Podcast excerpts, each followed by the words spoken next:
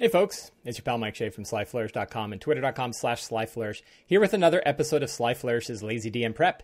This is a weekly show shot 10 a.m. Eastern Standard Time on Sunday, in which I go through steps from Return of the Lazy Dungeon Master while preparing for my Sunday D&D game. In this case, I will I am preparing for an Eberron homebrew campaign called Eberron the Second Morning.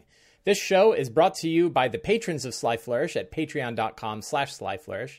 Uh, they help support all of the bandwidth and all of the extra costs that go into making shows like this and into keeping the website up and the newsletter and everything else that goes on in the Sly Flourish empire. If you want to help support Sly Flourish, you can do so by going to patreon.com slash slyflourish.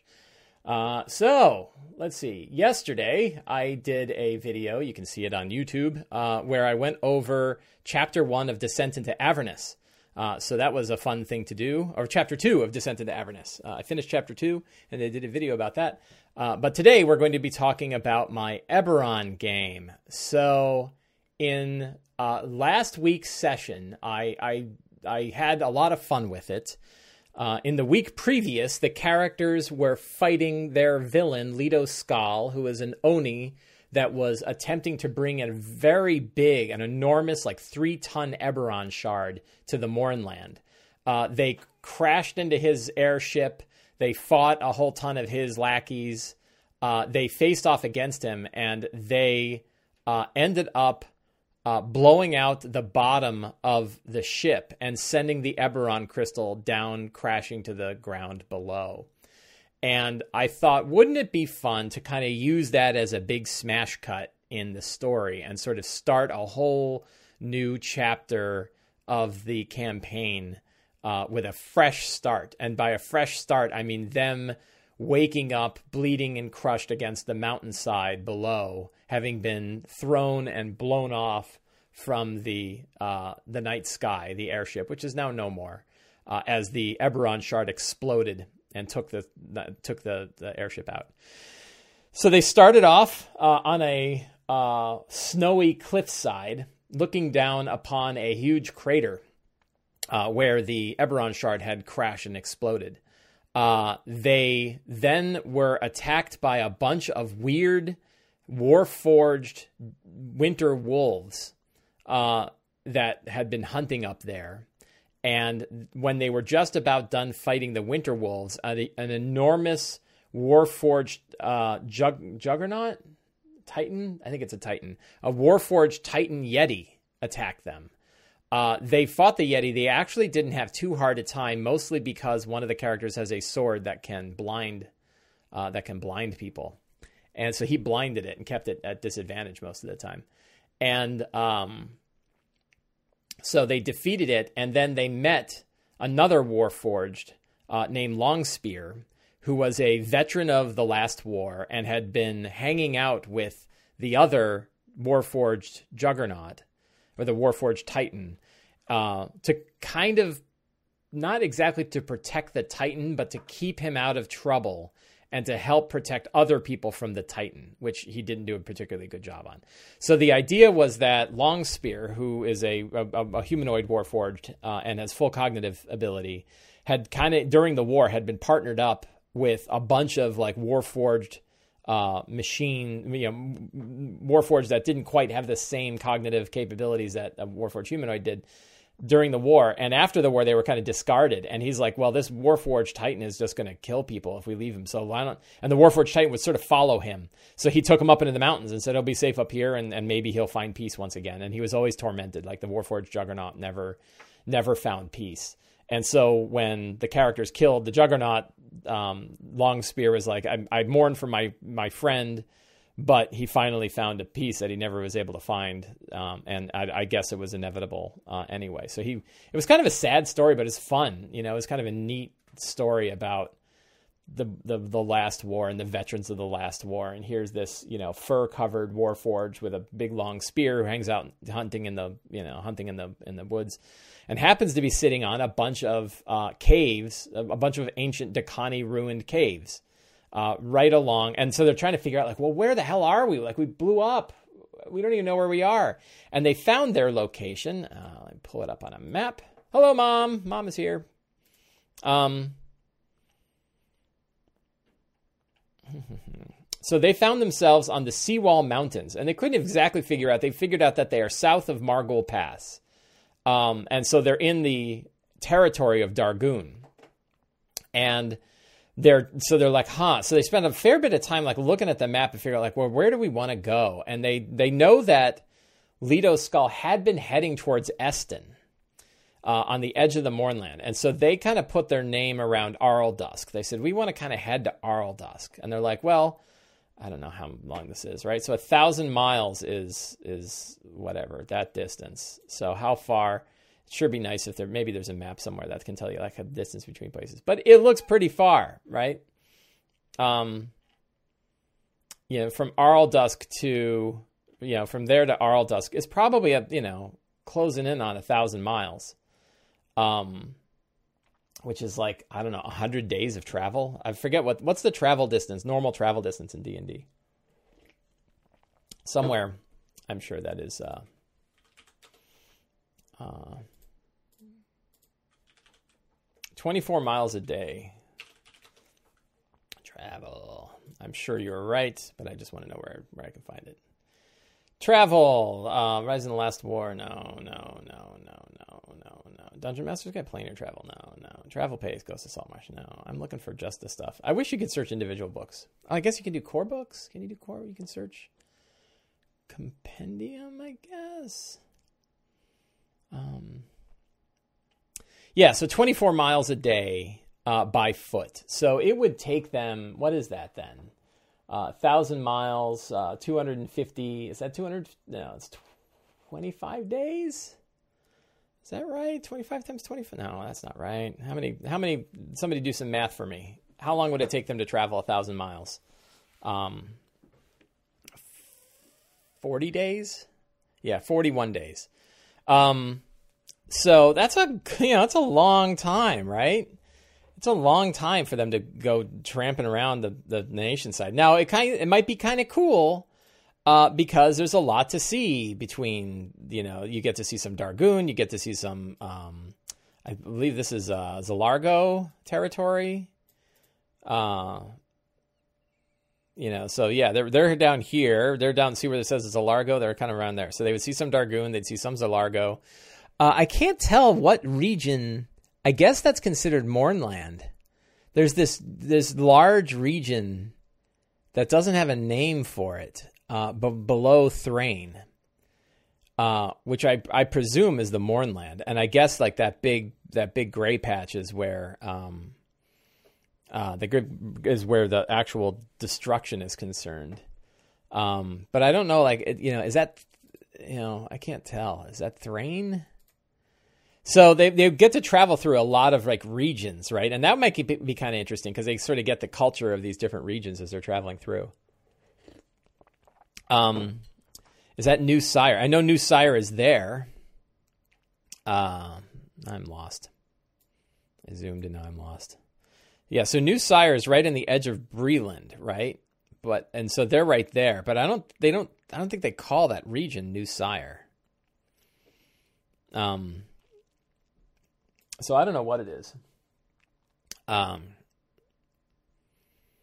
you know, New Cyre I thought was like a, a city. So I'm not sure. Um, but it could be interesting for them to travel. The other option for travel is they could go down into uh, Khyber below and try to make their way through Khyber. And that can be an option too. Um, and uh, I'm not sure. I, I, you know, so the hard part is I kind of, I really wish I had asked them to make a choice about what direction they were going to go and how they were going to do it so that I could kind of prepare for that. But I didn't, and now we're still kind of down there. So I might, I might either have to prepare a couple different things, a couple different options, like what happens if they go down and through Khyber, and what happens if they take overland. Um, you know, or I'll have to railroad them down one of those paths, depending if I think one of those paths is a lot cooler. Um, yeah, face the long dark of Moria, exactly. So both of those could be potentially uh, interesting. Um, so let's start our prep. Uh, da, da, da, so, Uh, over on the left, uh, we have, as we do always, my Notion notebook for keeping track of my campaign. Uh, if you want to have a copy of your own cop- version of this Notion campaign, you can do so by uh, starting up a uh, your own Notion notebook and using the URL, which I just pasted in the Twitch chat, and it's also in the links down below in the YouTube if you're watching on YouTube.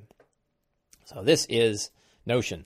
So uh, if somebody would do the honor over the next 40 minutes or so of every time somebody asks me what tool I'm using to remind them that I'm using Notion, uh, please do so because uh, throughout a lot of people doing are doing it.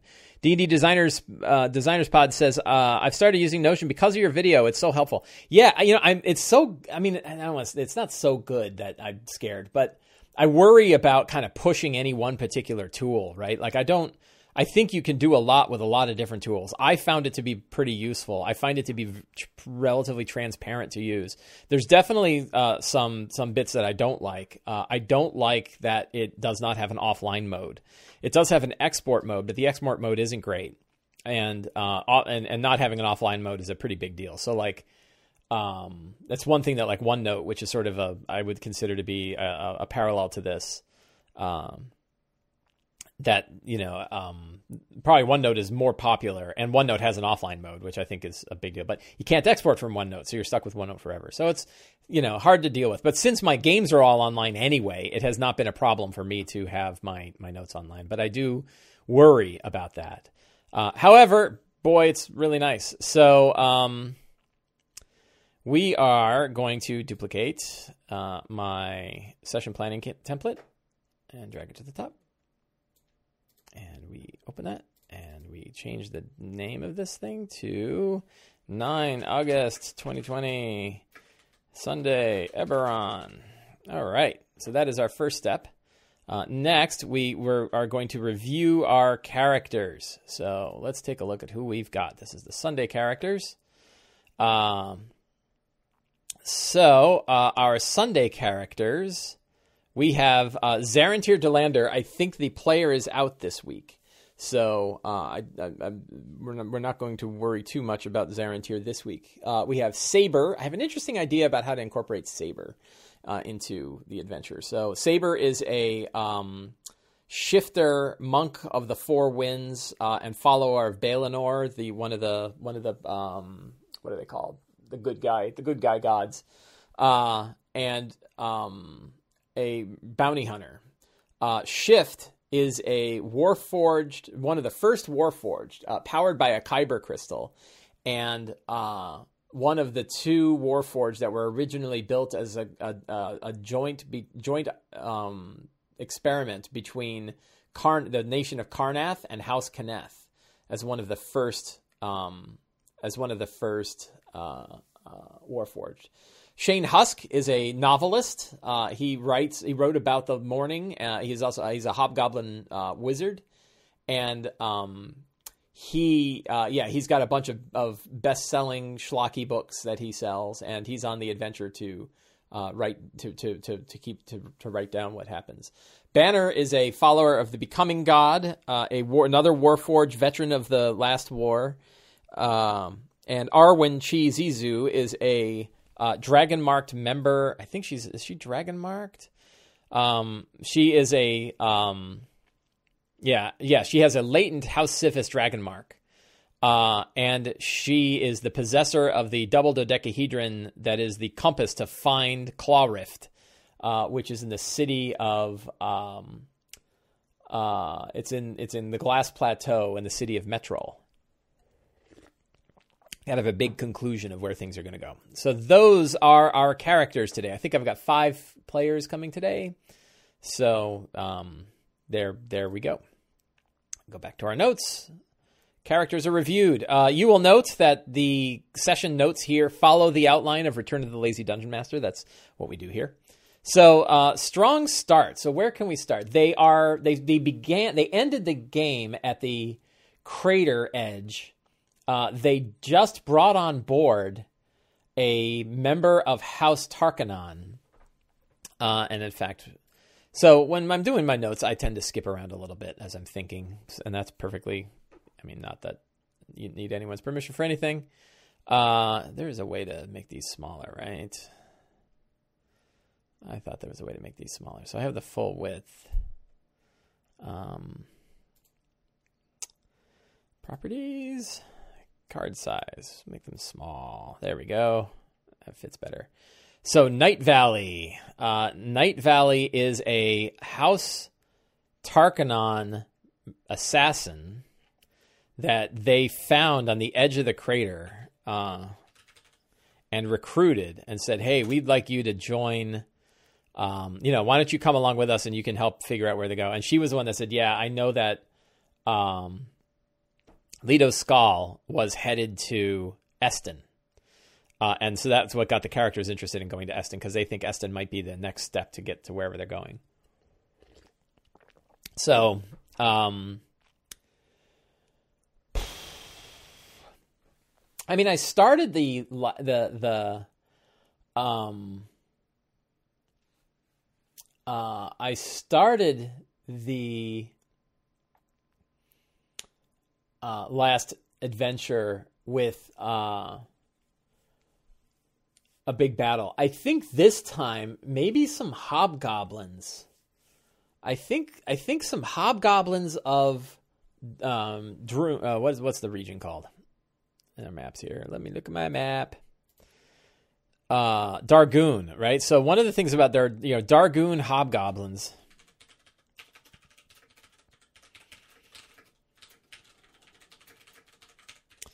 Uh, so Darguun hobgoblins come to investigate the crash. Uh, one of the secrets and clues I was just reading up about um, Darguun. Let's do a little searchy searchy. And uh, Darguun is an interesting uh, empire. Um, it is uh, it is a signatory of the Treaty of Thronehold. Um, and it is currently being ruled by uh, where is it here? Is this uh, Rising Last War? Uh, yeah, they gave up. Darguun is uh, yeah, Leshk, Hawk, Haruuc, uh, Shurat Kor. Uh,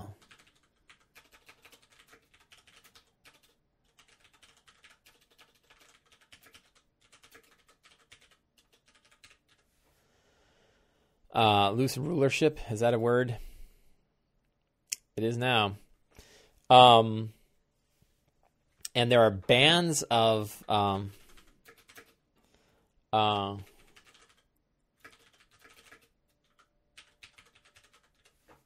bands of bugbears uh, roam the. Uh, so where's the?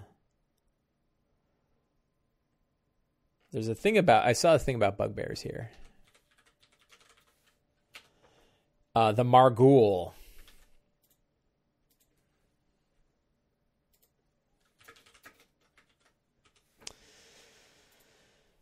Um, so that could be kind of interesting. Um, you look like an NPC with a stat block. Yes.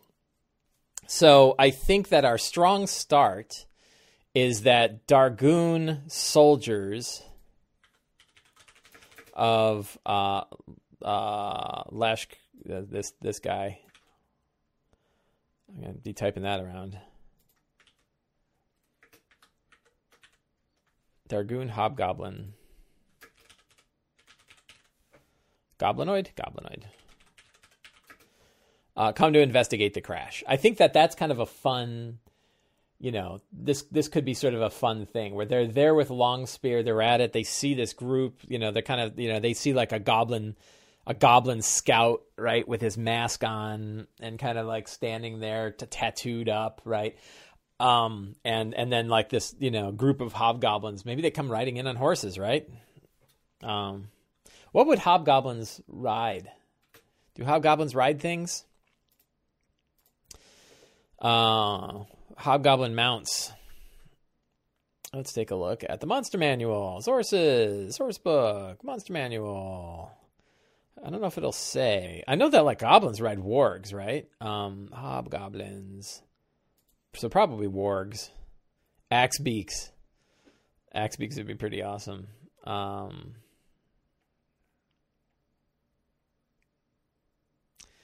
Long of training animals, like the they uh, like more civilized races, they use oxen and horses to transport goods and weaponry. They communicate with others uh, just to keep vicious wolves to guard prisoners.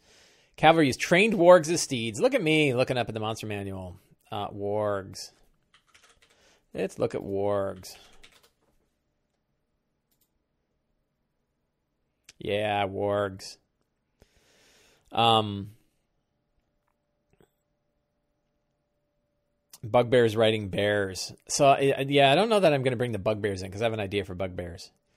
Uh, so yeah, let's say how many would be probably a dozen, right? Okay, so let's have a little sly flourish lesson. And remember, all of my advice comes with recognition that advice is BS and that you should use whatever works for you in your game. Uh, but sharing, let me, how about a sly flourish sharing of experiences? So, in my experience, um, uh, the a, a, fun way to to plan out scenes and situations like this isn't to uh, think about like what's the right balance, right? Like how many hobgoblins is the right balance for five seventh level characters? Uh, instead, you say what makes sense given the story and the situation. And the story and the situation is a bunch of hobgoblins are coming to investigate the crash. These are these are hobgoblins loyalists to Lesh Haruuc Sharator Sharatkor. Uh, so how many would they have like in a in a party, right? How many would explore? Is it I mean, like 50 is like a small army. So it's not 50. And it's probably not 5 because that's like a small tiny scouting party. It's probably bigger than that. So I would say like a dozen to 14, right? This is a group that has taken a few days to go out there. They don't know what's out there. So they probably want to send enough to be able to handle it. So it's really a question of like how many make sense, right? From regardless of the character, nothing to do with what the characters are, right? One of the we have a very interesting dichotomy, very interesting two sides of our brain that we have to consider. Uh, one is while we're planning on our game, we should have the characters firmly in mind because the story is about them. They're the story that takes place at the game, right? Their story is the one we're telling.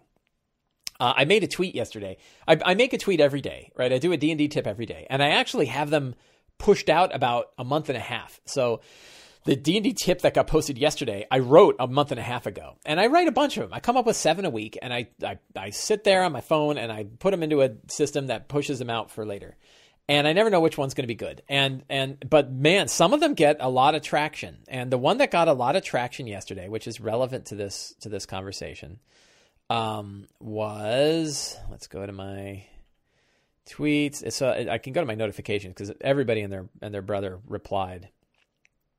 Uh the DM doesn't tell the story. The DM facilitates the story that happens at the table right? And people dug it. I got a 212 retweets, 1.2 thousand, you know, 1,200 likes. Uh, it moved all over the place. It got how many replies? You know, a, a butt ton of replies. I got people that were like, most people are like, yeah. I got a lot of like, yeah, this, right? And then I got some people are like, well, actually, which is fine. Like we all got opinions, right? And I, you know, I'm not, I'm not knocking anybody. Um, so uh, that one resonated, and and I believe that one, right? And and the the point is that like the story is what happens at the table. We're facilitating that story. When we're facilitating that story, we have to keep our head in two places. One, focusing on the characters. The story is about the characters, right? So we think about the characters first before we do anything else. But then a lot of the world building, and I use that term loosely because I'm not big into building worlds, but a lot of the situation building is about what would the situation be like if the characters weren't there. They actually don't affect the situation. It, you know, when when the commander of you know the Lesh Haruuc Sharat Sharat Corps Western commander saw the explosion over over the Shield Mountains and said, "Oh my God, we got to figure out what the hell that is." Right? He doesn't think about. I bet there's five seventh level characters out there. I should send the level appropriate number of hobgoblins. No, he says I should send out a group that can move quickly and could go figure out what's going on. I probably need more than a few scouts because it's pretty far away and I don't know how dangerous it is. So I need to think about how many hobgoblins I should probably send out there. And he's probably like, I'll probably send a commander and probably a dozen soldiers and maybe six scouts, right? And that, you know, that sounds right. This is a really long-winded way of getting around to it, right? But the the the the answer is like, you know, when we go down to our monsters, we have, you know, we have a hobgoblin commander, um, 12 hobgoblins, six scouts, and uh, they all need. So, did the scouts? The scouts probably ride wolves. They probably don't get full wargs, right? Oh, they might all have wargs. So that's 18, 19 wargs. Uh, you know, so that's pretty good. Um, for funsies, uh, let's look at let's do hobgoblin because there's a bunch of uh, there's a bunch of hobgoblins. Um, there's a bunch of other hobgoblins, right? So iron, you know, iron shadow. I don't think we're gonna, you know, probably didn't send any iron shadow. Those are probably like assassins and protectors. I think they are assassins and protectors. Uh, devastators, I think, are mages, right? Yeah. Um, so I think he probably sent a devastator along with the group. Um,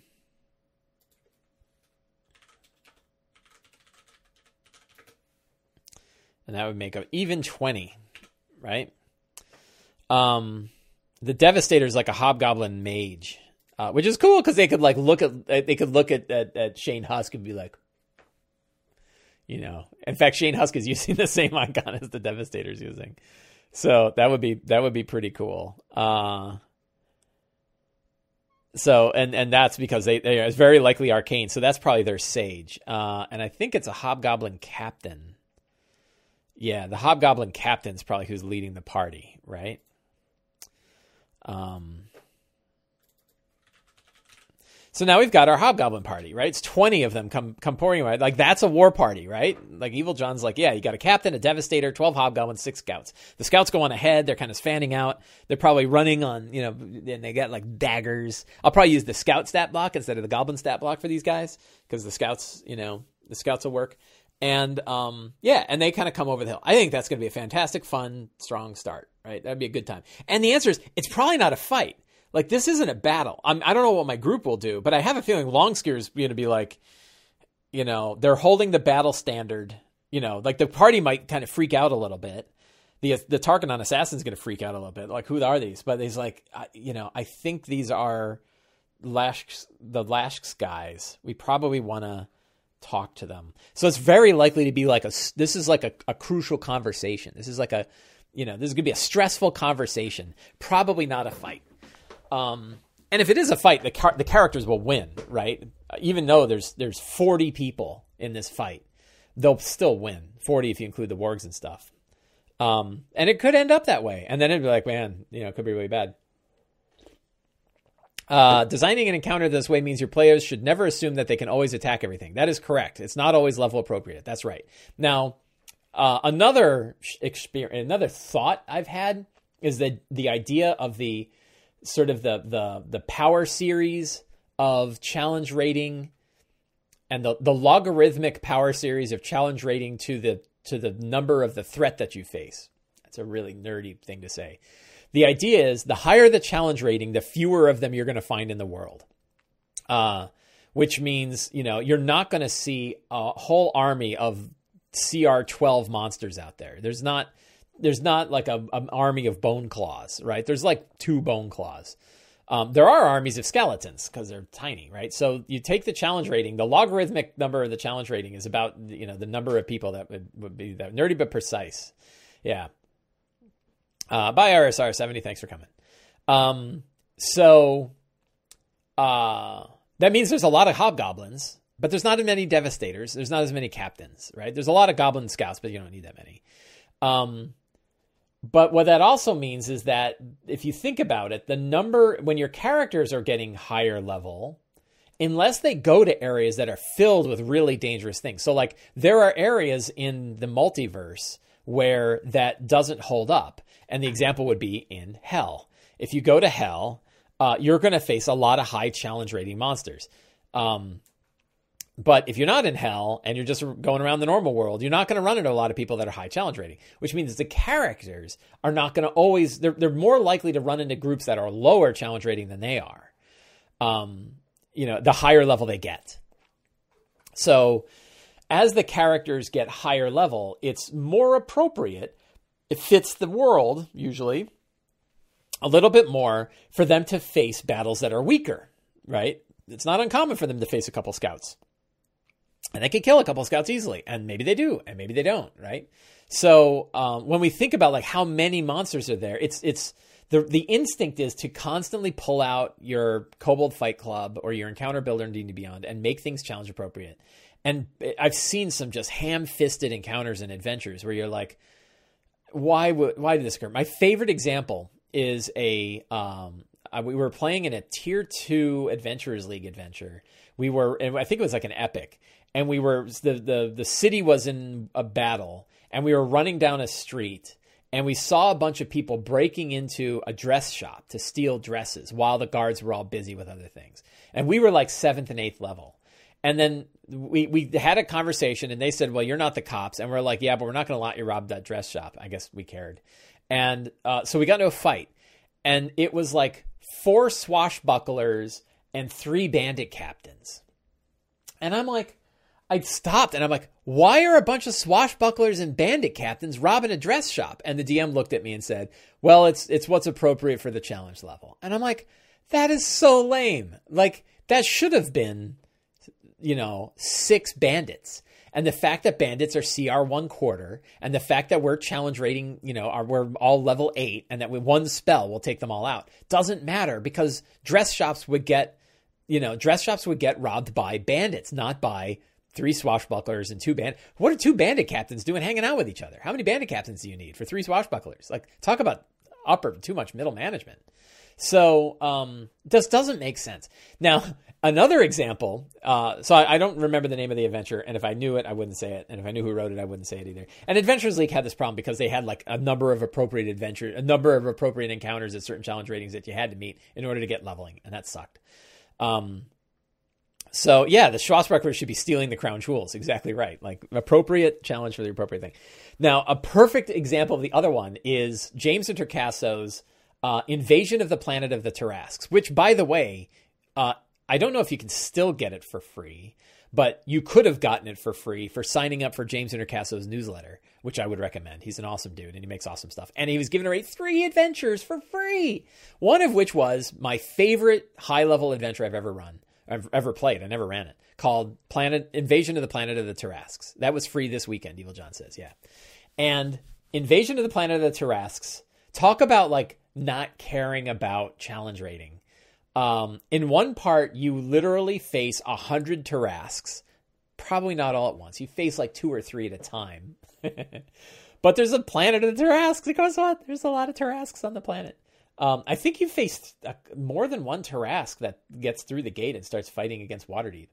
And at one point during the fight against the Tarrasque, a bunch of a bunch of bandits break into a shop nearby, and they're just bandits, right? And like, you know, and my favorite moment ever, which I stole from the TV show Deadwood, my favorite moment was I just killed a Tarrasque. I, I power attacked it and did all this stuff, and I got the killing blow against the Tarrasque and James was kind enough to let me behead the Tarrasque because it was already a killing blow. And I climb, I'm, I'm naked because I realized that wearing armor against the Tarrasque was a completely ridiculous notion because it hits on a it hits on a two. So I took off all my armor. So I'm standing there in my small clothes, standing on the head of Tarrasque with this huge bleeding sword. I'm covered in Tarrasque gore, and these dudes are breaking into this shop, and I'm like, "You there! stop breaking into that shop. I'm watching you. And they're like, and I made like an intimidation check with advantage because I'm standing on a Tarrasque head. And uh, that's when advantage should stack. And uh, and I made the, the check, and they're like, okay, and they ran away. I'm like, that's such a brilliant like little bit of flavor. So yes, long-winded way of saying, uh, build your encounters around what makes sense for the story first. And then you should use a benchmark to say, is it deadly or not? Now, when I'm running 40 guys, I'm pretty sure I don't need to use the encounter builder to tell me that's probably on the side of deadly just by action economy alone, especially throw a Devastator and a Hobgoblin Captain in there. So, um, uh, I don't, I'm not even going to bother checking, but that's what makes sense. And it makes sense to me. It's also likely to be a conversation, so I don't need to worry about it. I need to take a breath.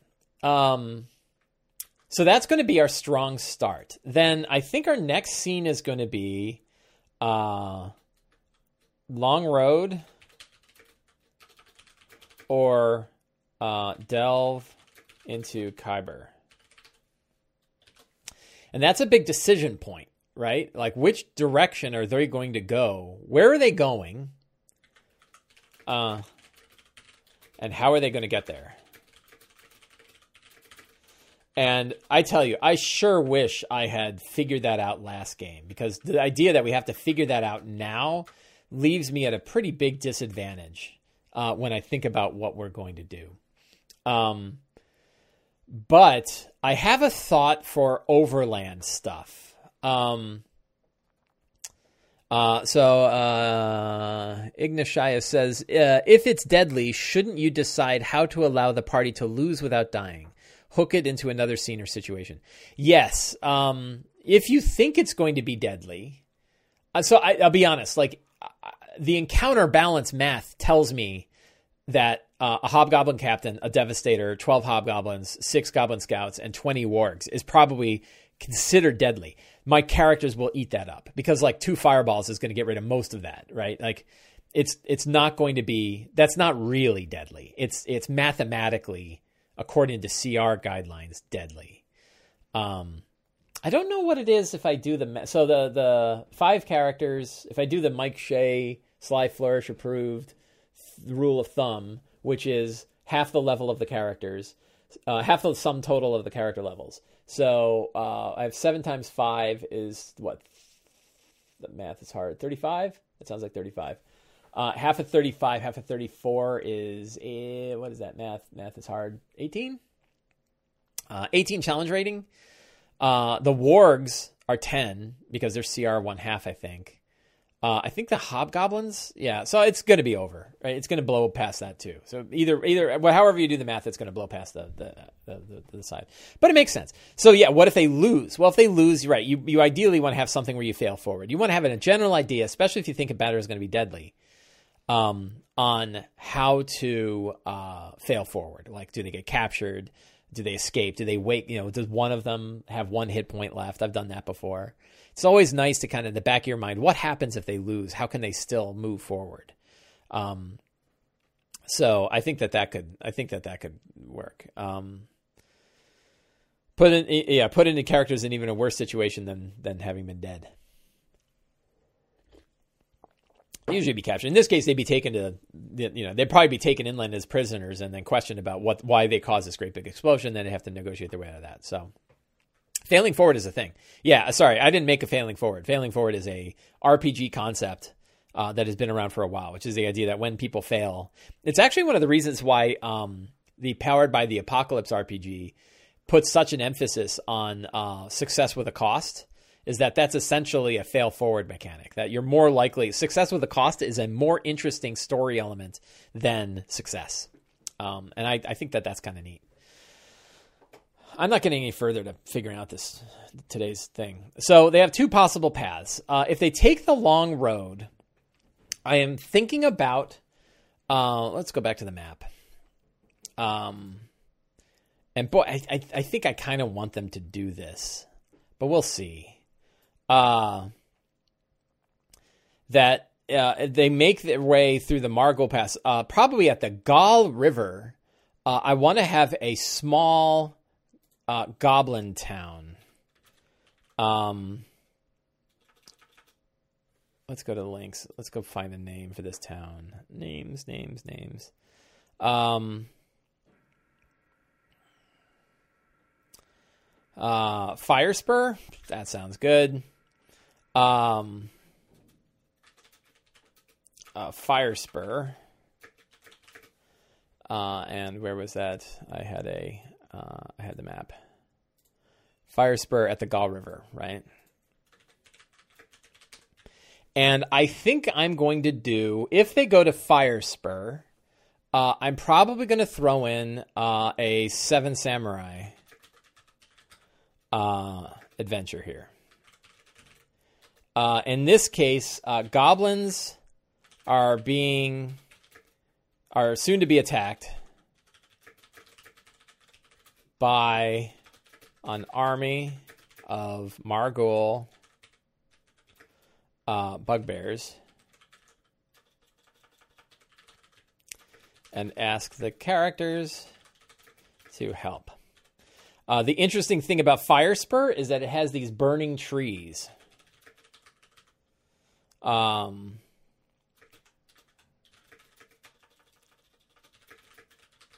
uh, that their roots touch down into lava lakes below.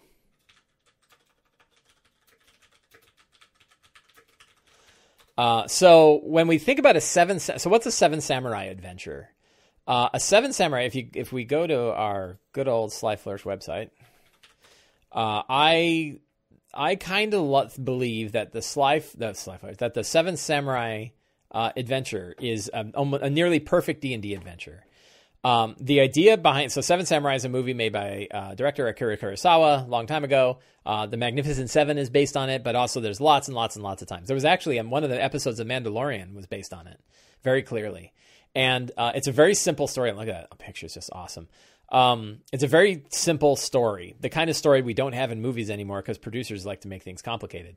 Uh, but the simple story is that a um, a village that's pretty poor uh, is getting attacked by bandits soon. They they they know that there's um, they know that they're going to soon get attacked by bandits.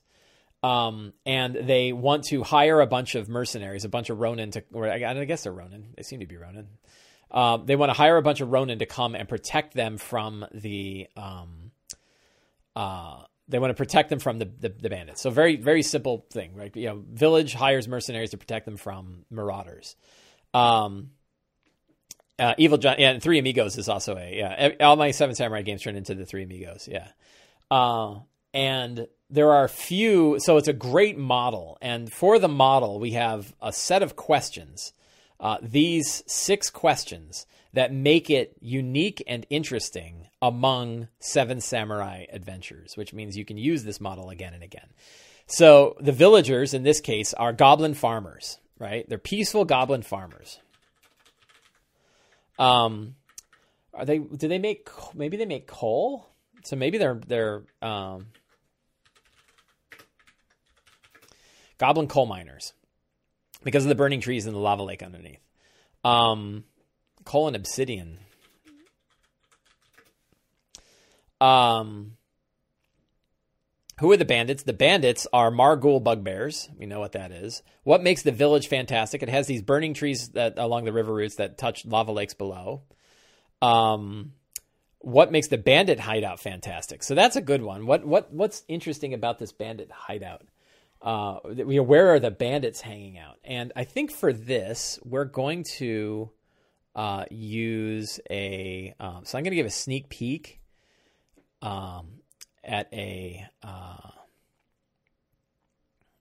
uh, a Patreon. So I'm I'm trying to offer more stuff to my my my patron uh, uh, my Patreon patrons, and one of the things that I put together uh, is a thing called adventure generators. Uh, these are nicely formatted adventure generators that you can use to build your own adventures. And shocker, one of them is called Seven Swords, and it's about this very thing. Um, but in, in for the location, I'm going to use a different one called Adventures for Hire. And we're going to get out my dice and pop it open and get my D20, I guess it is. So the location is going to be 17, a menagerie. Ah, that's a little weird. Um,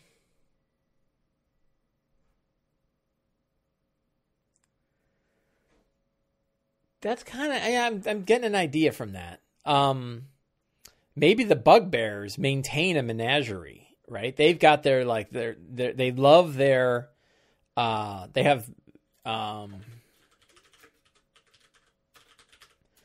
um, they have all these strange monsters. You know, it's like a menagerie slash hunting hunting, you know, hunting lodge.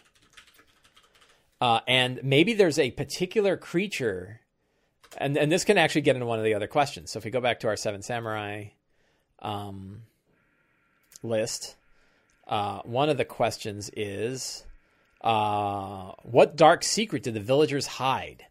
So what creature does the do the bugbears have um oh a dragon egg?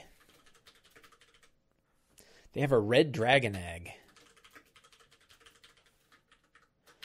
And um it just hatched into a wyrmling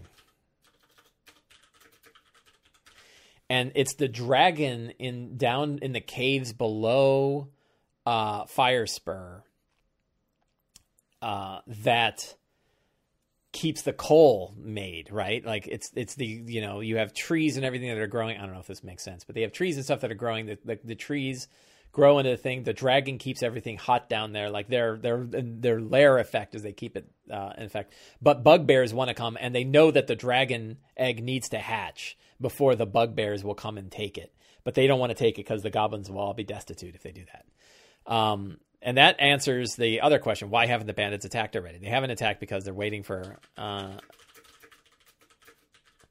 they're waiting for the egg to hatch, right? So uh, yeah, so we answered our six questions, right? And and if you think about it, like I'm I'm pretty ready to go, right? I probably need a couple of maps. Um, so we have the long road. Uh, we have travel. Now, I guess I have a, a dirty trick, which is whether they go through Khyber or they go overland, I can just move Firespur. Right? I can just make it an underground village. It doesn't need to be above ground. It can be a place, and it makes still makes sense that the goblins are there. So, um, uh, you know, so that that's definitely a possibility. Um, what was I? Oh, maps. I need maps. Uh, for maps, we go to our good pal Dyson. Uh, DysonLogos.com, DysonLogos.blog. An awesome, probably like God, maybe the best, most useful D and D website because it's got how many maps here? 856 maps. Uh, so I need two things. I need two maps. I need the Bugbears Menagerie, and I need the Goblins uh, town. So we're going to do some scrolling through here. Um, and we're going to look for uh, the menagerie. That's pretty good. I think I used that before. They would they'd recognize it. I shouldn't keep using the same maps. We're going to jump down a little ways because I keep using the same maps. That's good. Look, see right there. This is a cool map. The Falcon's Rest. Open that thing. And open that map. Uh, there we've got a. Uh, so we're going to save that image to the desktop. Um, and uh, we'll go to our locations. And we will have to scroll over to get to the new button. Uh, the Bugbear Menagerie. Uh, upload an image. Choose. Go to my desktop. It uploads it, and we've got our menagerie. So now, go back to our notes, and we go to our locations. Type menagerie. Oh, why is it freezing? Sometimes it's a little, sometimes it needs a rest. Bugbear Menagerie. Cool. Um, uh, but I also need uh, the, about, well, there's one. Drowning Point. Right above it. Isn't that great? Um, that looks fine you know, we don't need much. Is it great? It's not great. It's kind of a boring village. Um, but it'll do. Uh, and maybe the idea is like there's a lava river that flows through here and then hits the water and that turns into obsidian, and that's how they mine their obsidian. So we can make it kind of cool, and the trees are fiery. Uh, so that could be cool. That's pretty fantastic. Um, uh, and the name of that place is Fire Spur. So we'll go back here and we go to locations. Scroll over again. Get to the new button. Uh, well, just in case I forget the name, but I happen to remember Goblin Village. Upload an image.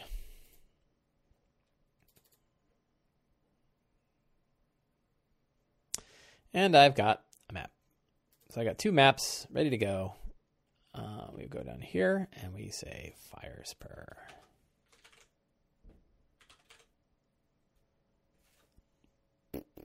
Didn't work again. It's freezing. For some reason, I'm I'm going too quick. Gets tired. Notion gets tired. So I've got my locations. Uh, very cool. Um, let uh, so I've man, I'm burning. I'm I'm burning hot. Right. So I think the cool bit is I love this idea. Right. I think this is a really cool scene. I think it would be a good couple of sessions uh, to deal with. I love throwing Seven Samurai stuff in the middle of an adventure. I love that it, it's like a side quest, right? It's like it's not necessarily uh, a part of the main storyline, which is a bigger problem that I really need to figure out. Um, um, it's a it's a bigger problem that I need to figure out.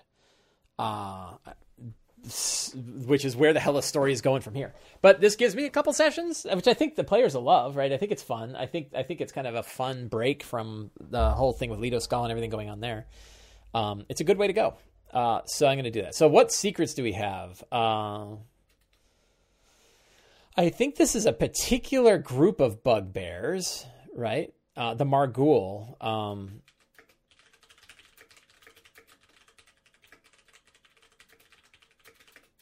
uh, called the what? Um, I guess I, I need another name for collector. Rainbow teeth. Rainbow teeth? No. They have different. Uh, what's a good name for this band? The Red Hand. Oh, there's a Red Hand already, right? Um, We'll go with you know, Black Claw. Go with you know it's original. Uh, has a of monsters that they covet. Uh, the goblins of Firespur owe their riches, well, owe their livelihood. The dragon lair beneath the town. Um, the goblins mine coal, but their real uh, profit comes comes from obsidian weapons. The goblins uh, have a goblin egg, have a dragon egg about to hatch in three days. Um, what other? Uh, a Khyber gateway exists beneath um, fire spur that leads into northern Zilargo.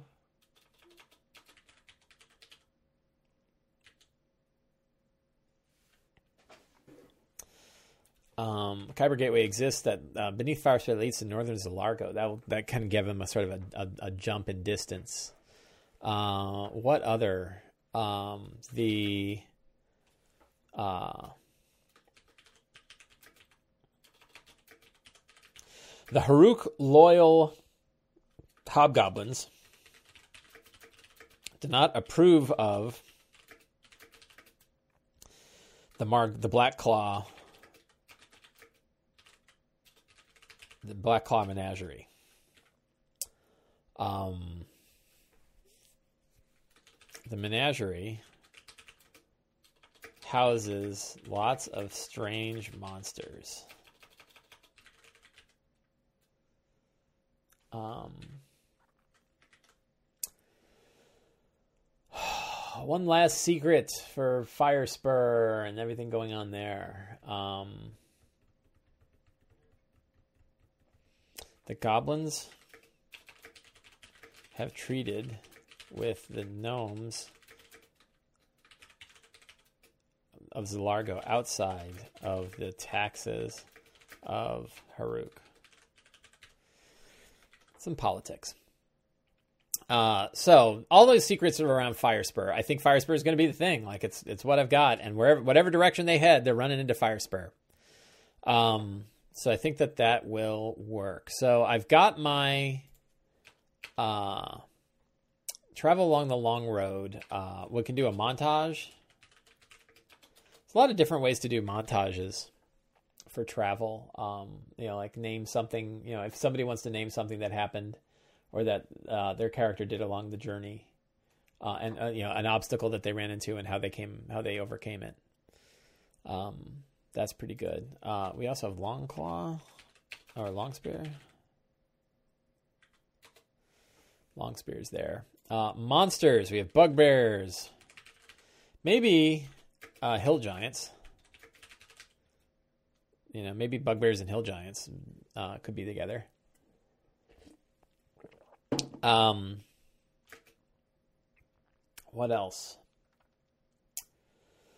Uh, oh, all the monsters: chimera, uh, wyvern. Um, what other what other creatures might they have in their menagerie? I don't know. I can I can I can figure those out. Uh, so I think yeah, that's fine. Uh, and treasure, treasure uh, obsidian, some obsidian weapons.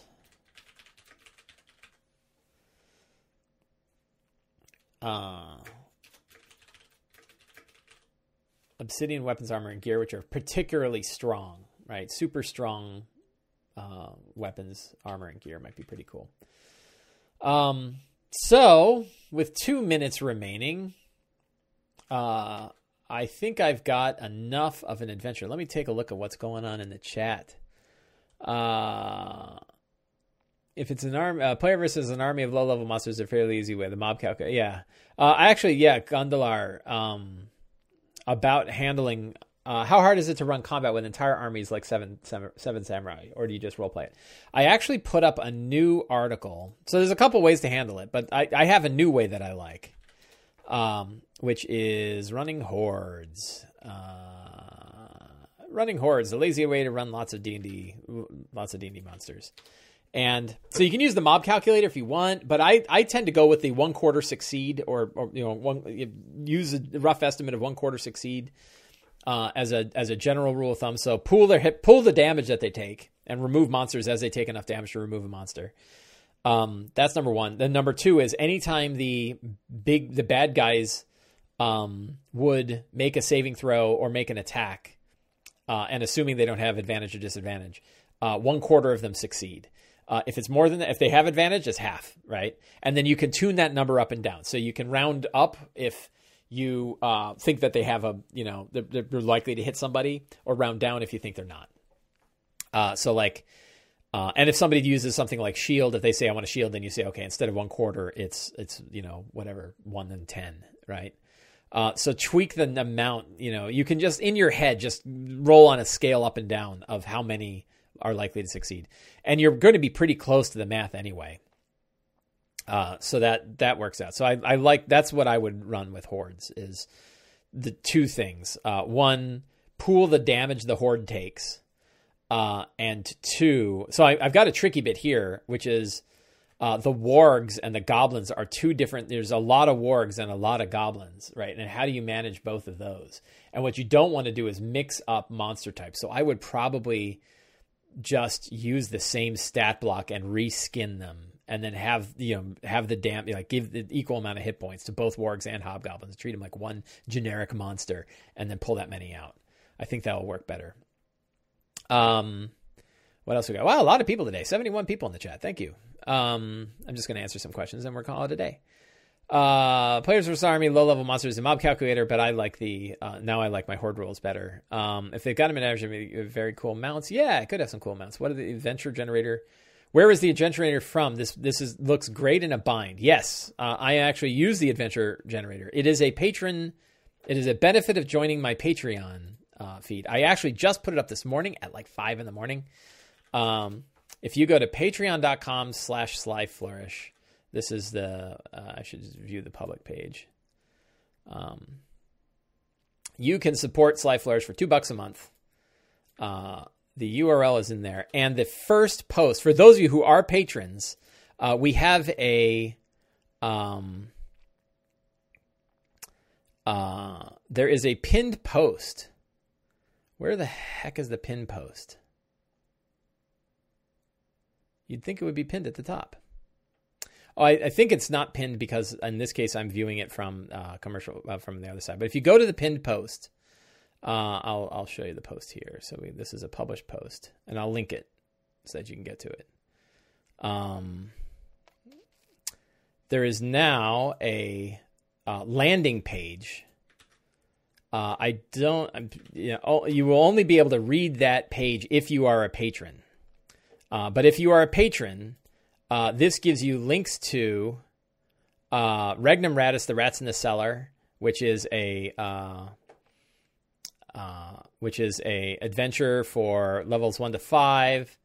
Uh, it's all about traveling in weird catacombs beneath a uh, a tavern and fighting giant rats. Um, nice, cool adventure. It's an exclusive adventure.